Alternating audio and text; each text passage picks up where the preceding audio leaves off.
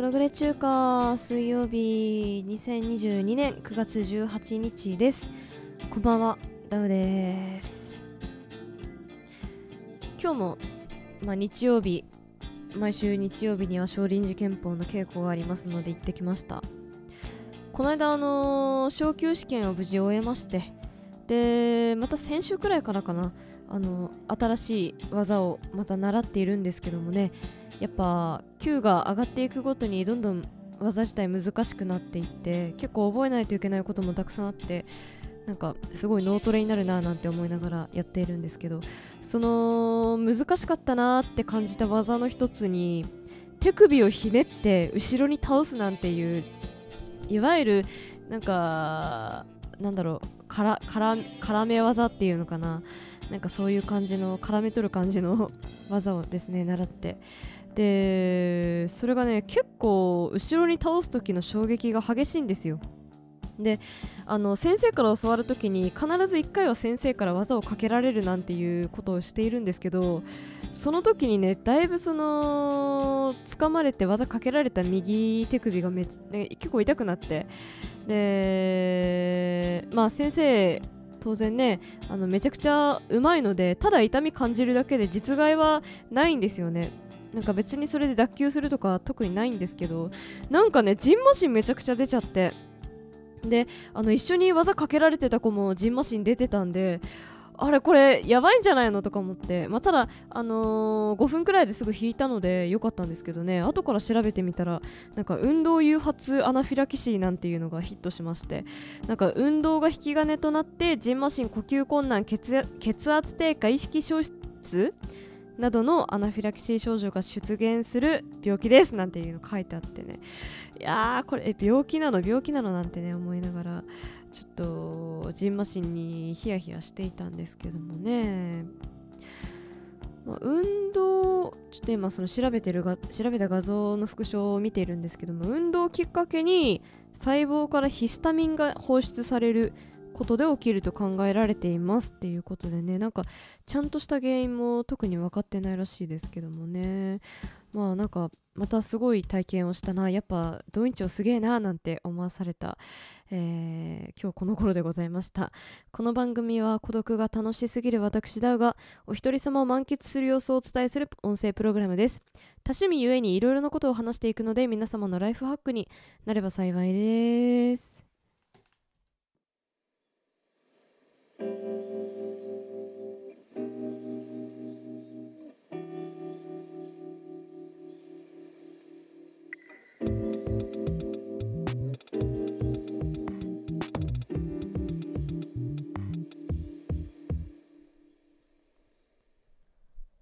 でその少林寺拳法昇級試験が終わりましたっていうことなんですけどその表彰みたいなのがされるんですよね毎回。あの昇級試験に合格した人が1人ずつあの賞状を渡されるんですけどそれが今日あってであのー、まあ症状をよく卒業証書なんていうのも渡す時によくフルネームで呼ぶじゃないですか。であのー、今回のその昇級試験受かったっていう人が結構いてですね5人くらいいたのかな。で私もその1人でであのー、みんなの前にちょあのちょっと前に出てあの表彰状もらうみたいな賞状もらうみたいな感じでやってたんですけどその私の隣に立っていたあのー、ちょっとね比較的体格のいい男の人がいてでその人があのフルネーム呼ばれた時にもびっくりしちゃってなんかねすごいあのー、下のな下の名前全然知らなかったんですけどすっごい可愛らしい名前だったんですよね。なんだろうなんか心みたいな感じの 可愛らしさ。なんかめちゃくちゃ温かみの感じる可愛らしいなんか名前でびっくりしちゃって。んで結構体格もいいしバリバリ武道やってましたよみたいな人だったんでいやーなんかねまあせめて元禄とかさゴンザブローみたいなまあちょっといかつくもまあせめてね懐の深そうな名前でいたいてほしかったわけですよ。それがあの心みたいなすごいね可愛らしい名前でびっくりしちゃって。まあでもなんかよくよく観察してみるとなんだろうなんかその瞳はすごいね私にはない光が宿っていたりとかすごいつぶらだったりとかでまあなんかそういう可愛らしいところも考えればあるかまあじゃあまあなんか名前負けっていうか名前に似つかわしくないとは言い切れないのかななんてなんか勝手にねもうほんと失礼ですけども考えていたりしたんですよね。でなんかそれでちょっと考えることがあったんですよ。私もうかれこれもう何年何年も前からずっと自分の名前を捨てたいと思っていてあの下の名前がですね結構私の世代ではだいぶありふれた名前なんですよね。でもう学生時代なんて同じ学年に3人はいたくらいですからね 同じ名前の本当そんなに生徒数いなかったはずなのにもかかわらずひどい時ね1クラス27人くらいしかいない中でも3人同じ名前がいたってくらいすっごいありふれた名前で。でなんかその同じ名前の人たちを見ていると自分はこの名前にふさわしくない。すごい自分はこの自分だけ親から冠されたこの名前に負けているなってすごい思ってたんですよね。正直その私は親から受けた教育がまず間違っていたってちょちょっとね親には失礼だけど思っちゃうところもあってで私自身でそれを補えるだけの能力を持っていたわけでもなかったんですよ。だから本当に幼少期からバカなことばっかりしててほんとね目も当てられないバカ。もうまず倫理観がないみたいな本当にひどいバカだったんですよね。で、まあ、正直今もその名残もあってだいぶ自分がバカだなって感じるところがすごいあるんですよ。だから日々なんかその自分がバカだなって感じたところをなんとか直そうと孤軍奮闘しているんですけどだからねなんかその昔に比べたら確実に成長している自覚はあるわけですよね。で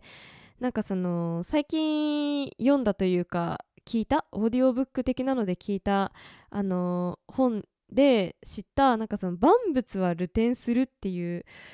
なんだっけなんかどっかのギリシャ神話の神様が言った言葉なのかな？だったっけ？ちょっと覚えてないですけど万物は流転するなんていうねことを聞いてそうだよ。だって私自身変化し続けているのになんか名前だけは情報として変わらないんだよなってすごいね思うと気持ち悪くなってきちゃってゾワゾワする感覚。でなんかその自分は一応変わっていっているはず成長していってるはずなのにでもその自分が幼少期から同じ名前で居続けるっていうことがもうなんかまるでなんでしょうなんかもうお前は生まれた時から何も変わってないんだよ。本質は変わらずバカのままなんだよみたいな。風にですねプギャーって笑われているような感覚に最近陥っててですね。そのまあその今日今日行った稽古で賞状もらって隣の人がちょっと可愛らしいお名前だったっていうところからこうやってあのー、ちゃんと意識的に考えることにつながったんですけどでもこれってやっぱりだいぶ前から抱いていた違和感ではあったのでなんか改めてそれをなんか意識的に考えるとなるとねもう本当にゾワゾワして仕方がない。なんか解明したくて仕方がない。だから多分ね私結構その自分の見た目を変えがちなんですよね。イメチェンっていうのが社会人になってからすごいするようになっててもうねコロコロ髪型も変わるし化粧変えるっていうのはありがちなことだと思いますけどコロコロ髪型変わったりなんか服の系統、まあ、最近落ち着いてますけどね。服の系統がガラッと変わったりとかしてなんかねもう今の自分で居続ける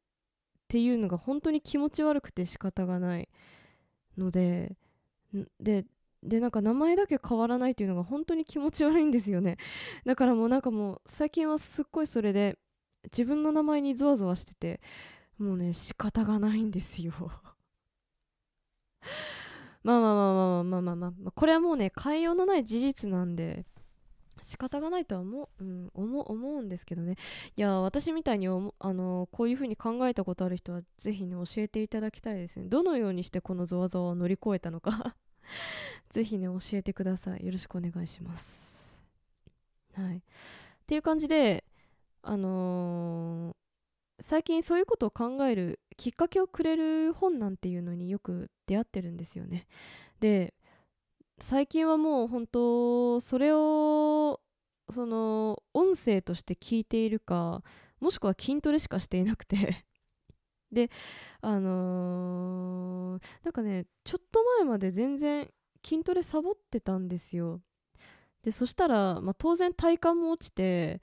あのなんかねすごい姿勢も悪くなって腰も痛くなってでなんかすごい体に良くない影響が出始めていたので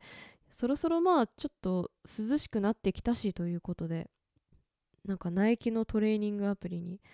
手を出し始めました。前から持っていたアカウントで再開したんですけど前が2020年だったかな。最後にやったのが2020年の秋冬あたりだった気がしたのでまあ丸々2年くらいやってなかったんですけど久しぶりにやると結構メニューが充実して充実していまして前はねなんか結構家の中でできるトレーニング限られててそれで結構マンネリ化してやめちゃったっていうところもあったんですけどだいぶメニュー増えたりとかなんかインストラクターすっごいちゃんとしたインストラクターが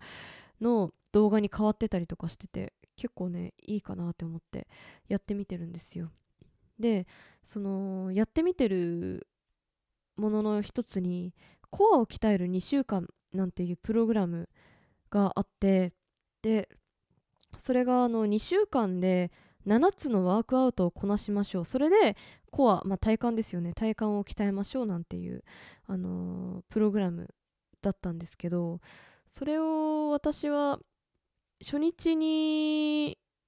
まずなんか5分間の HIIT っていうのがあってでそれともう一つなんかそれじゃ物足りなかったんでもう一つ次のやつやって。でその後にはもう 1, 1日1つこなすみたいな感じでやってたんで結局6日間くらい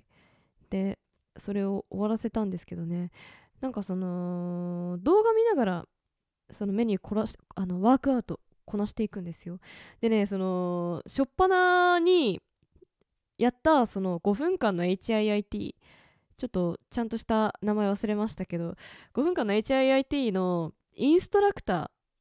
なんかねインストラクターっていう人となんかあのサポーターって言えばいいのかな？あの一緒にやりましょうねみたいな感じであのー、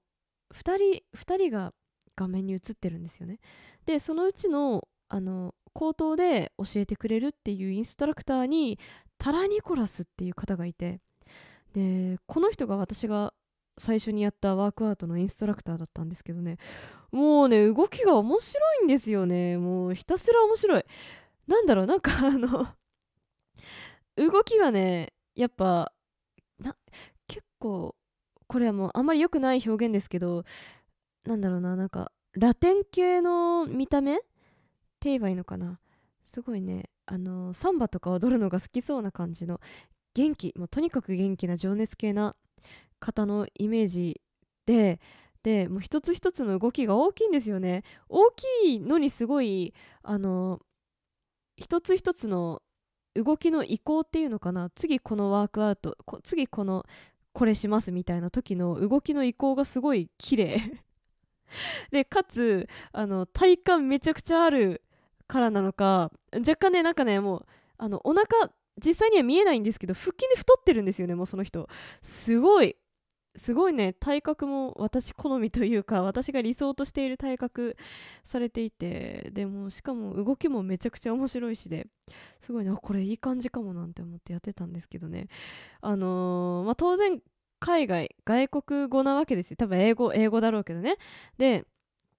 あのー私が実際にその動画を見るときには日本語の吹き替えがなされているわけですよ。でねなんかその吹き替えがねまた面白いんですよね。そのタラニコラスさんがインストラクターやってる時だけねなんかエクストリーム翻訳されるようになっちゃってて。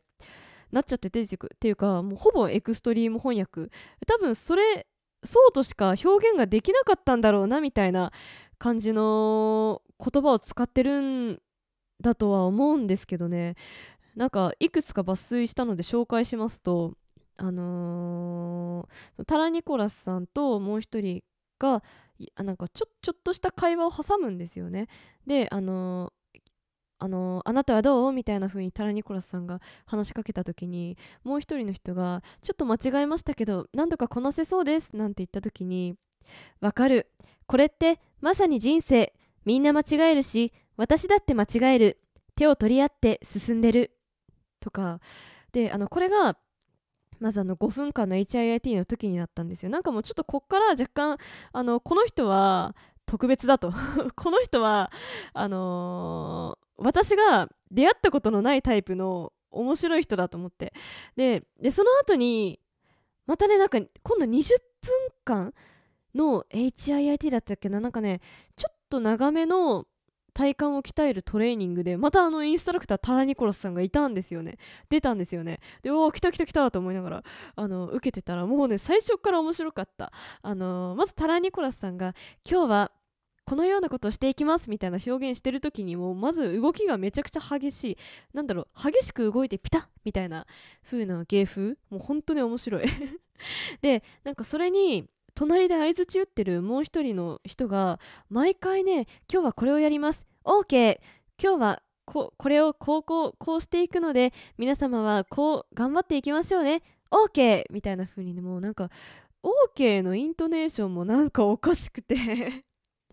でもこれってタラニコラスさんがインストラクターの時だけな気がするんですよね。だからさなんかもうタラニコラスさんがインストラクターの時だけマジで空気が質もうなんかあのおそらく同じところで動画を撮っているはずなのにもかかわらず他の人がインストラクターの時とは違ってタラニコラスさんがインストラクターの時だけで本当にもうなんかもうすごい面白い。もうこの人のおかげで今もね毎日筋トレできてるんですけどもねすごい面白いですよ。なんかあのー今日はその HIIT だけどもう休憩ありませんと。休憩なくてでどんどん追い込んでいきます。でも私たちずっとずっと親友だからねってすごい確認してきたりとかもうねなんか途中でもすっごい大変なあのワークアウトもあるんですよ。あのー首と肩だけ上げてで足も上げてで片足だけなんだっけ片足だけ伸ばしてあのー下げるだったっけな。ですごいね下下っ腹の方に効いてくる感じであのーでさらになんかちょっとひねり加えたりなんてしてね腹斜筋にも効くようになってるんですけどもそれがとにかくきつくてでなんかその後にそその間になんかまたあの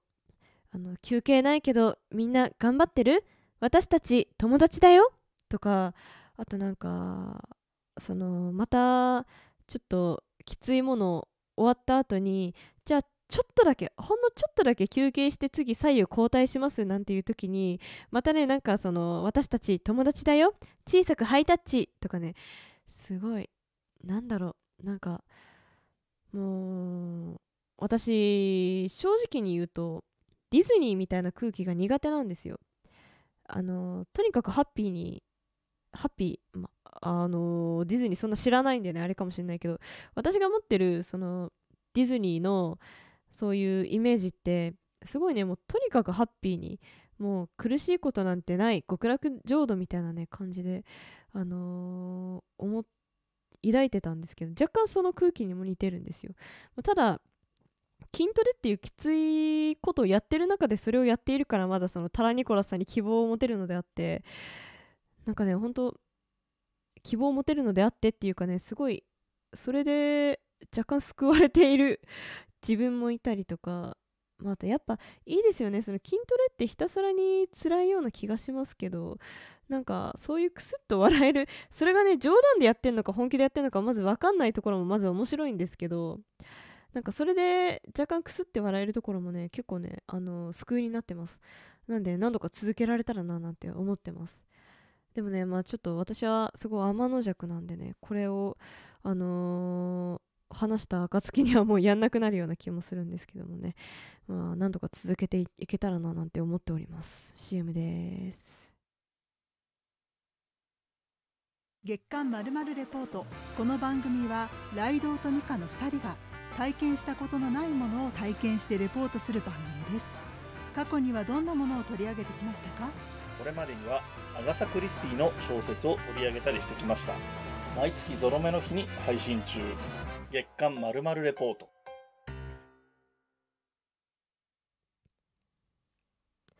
最近はもうここここ1週間。ここ1週間は本当にそのナイキのトレーニングアプリ、まあ、もしくは少林寺拳法の練習もしくはオーディオブックしか聞いてなかったです。まあオーディオブックオーディブルの方かなどっちかっていうと Amazon がやってるオーディブルの方ばっかり聞いてました。であのー、前にオーディオブック使っていてでちょっと最近なかなか目で文字を読むっていうのがちょっと辛くなっちゃって仕事でだいぶ目を酷使しないといけないのでそのせいもあってかちょっと目が疲れちゃって。であとあの出張先に自力で移動するときに、あのー、手は使ってるけど耳は暇なんて手と目は使ってるけど耳は暇なんていう時に、あのー、オーディオブック聞こうなんて思って、まあ、またさ、あのー、前に登録してたのを再開したんですよね。それでなんかちょっとオーディオブックで聞きたいのももうそんなにないからちょっとオーディブルの方にも手を出そうかななんて思って。それであのそっちも前にあのなんだっけ嫌われる勇気かあのアドラー心理学の嫌われる勇気を昔オーディブルで買っててだからそのその時に使ったその何ヶ月間無料なんていう無料期間も通り過ぎてたんで再度あの1500円くらい払ってまたあの聞き放題のものをあの履修したりしてるんですけどもね。でそのオーディブルですごいね気になる本があったんですよ。青柳碧人先生が書いた「昔々あるところに死体がありました」なんていう本なんですけどね。これねあのー、今のところ続編で計3冊このシリーズが出ていてあの昔昔々あるところに死体がありましたとあと昔々あるところにやっぱり死体がありましたっていうのとあとあの赤ずきん旅の途中で死体と出会うなんていうねなかなかパンチの効いた本なんですけどもね。これあの昔々あるところに死体がありましたの方は日本昔話をミステリーにした本、まあ、だからその忠実の日本昔話ではないけどあのー、それを殺人事件を起こさせてでその昔話に出てきた登場人物の中であの犯人を探すみたいななんていうあの話になってるんですけど私が今のとこ聞いてるのはあのー、この昔々あるところに死体がありましたの中の第何個あるのかな？えっとね12345個の日本昔話がある中の私はまだ3つしか聞けてないんですけどね。これ聞いてる感じなんかその結構ヒントが分かりやすいんですよね。だから結構その推理なんていうのもしやすいのでおそらく子供向けかななんて思って。表紙もイラストの感じ見るからに子供向けなのかなって思うんですけどね。なんかねびっくりしました。あの1つ目一寸法師の話。これあの一寸法師の不在証明って言って一寸法師に容疑がかけられてるけどあの一寸法師には鬼の中にいたっていう動かぬ証拠がある動かぬアリバイがあるなんていうあの話なんですけどね。これも結構面白くて。で2つ目がね花咲死者伝言って言ってあの花咲じいさんのをミステリーにした話なんですけどね。これがえぐいんですよ。とにかくねえぐいんですよ。なんかねあのー、花坂じいさんが不憫でならない。あのー、花坂死者伝言。花坂じいさんが死んじゃうんですよね。しょっぱなに。であのー、語り手は拾われた犬なんですよ。であの有名なのココホレワンワンいるじゃないですか。あのあのあのココホレワンワンはもう死んじゃってる前提の話なんですけどね。でその後にあのその死んじゃった犬に似た犬がまた花咲じいさんのとこに行くんですけどでそこから話は展開していくんですよね。なんでその日本昔話っていうところの花咲じいさんからのあのアフターストーリーみたいな感じなんですけどもうねなんかもうあのー、一言で言えばメリーバッドエンドでした。これねなかなか私の性癖にド直球でしてなんかさちょっとあの言っちゃうとネタバレになるので言えないんですけどこれあのー、結局バッドエンドバッドエンドっていうからにはあの、ななんだろうなんだろうなんだろう主人公格というか主要なキャラクター死んじゃうわけですよね。まあ、花坂じいさん死んじゃってるし。であのだけど場合にだだけどその死ぬことでむしろもたらされる復讐なんていうのもあるっていうね。すごいこれ子供向けではあると思うけどいやなかなかこれでだいぶ性癖こじらす人も子供もいるんじゃないですかなんて。言うくらいにはねもうすっごい私すごい好きな話でした。なんかねあまあ、あの伏線なんていうのはやっぱ分かりやすいので、あのー、最後の方に主役格の主要なキャラクター死んじゃった時にはあのー、なんかこの死んだけどそういえばこの人なんか、あのー、無意味だななんていうことやってる描写あったよななんて思って。で結局なんかそれが最後復讐につながるんですけど。なんかねすごい良かった。もうなんかネタバレできないからもうねこれはぜひ読んでほしいんですけどもね。あのー、その他にもその後にある鶴の恩返しを題材にしたつなんだっけな。鶴のなんだっけあれ読み方登場登場返しっていうのかな？鶴の登場返しなんていうのがあってね。これ、まあ、ちょっとしたループものになってる話なんですけどね。これもなかなか面白いです。ただちょっとその後私あのー、この話をこのこの本が飽きたというかちょっと聞けなくなったというかなんとなく気分が変わってしまったのでまたあの置いてから聞こうなんて思ってるんですけどもね。その後に続く浦島太郎とか桃太郎とかあるので結構楽しみです。で最近出たその3作目の「赤ずきん旅の途中で死体と出会う」なんていうのはねあの赤ずきんってある通り海外の文学作品海外の童話なんていうのをミステリーに仕立てた話だと思うのでそこでまたその日本で日本にありがちなのとはまた変わってくんのかななんて思ってちょっとね楽しみなので今後も聞きたいななんて思ってます。はい。ぜひ、青柳碧人先生の昔々あるところに死体がありましたね、ぜひ読んでほしい。そんなに長くないので、あの、パパッと読めると思います。すごいおすすめです。はい。今週も長くなっちゃったね。本当に筋トレとこのオーディブル聞くくらいしかしてないんですけどもね。今週は。今週というか先週は。そのオーディオブックもしくはオーディブルで聞いててあのー、いくつかもう何冊分かも聞いたんですよ。1週間。ここ1週間で。でその中の一つに京極夏彦まあ、私が最近ドハマりした京極夏彦先生ですよ。の「地獄の楽しみ方」っていう本が作品があってこれあの講談社だったっけな？講談社かどっかのあの出版会社。出版会社に17歳の高校生を集めてその京極夏彦がいろいろレクチャーするレクチャーするいろいろ話をするなんていうあの内容だったように思うんですけどもね。そのその中に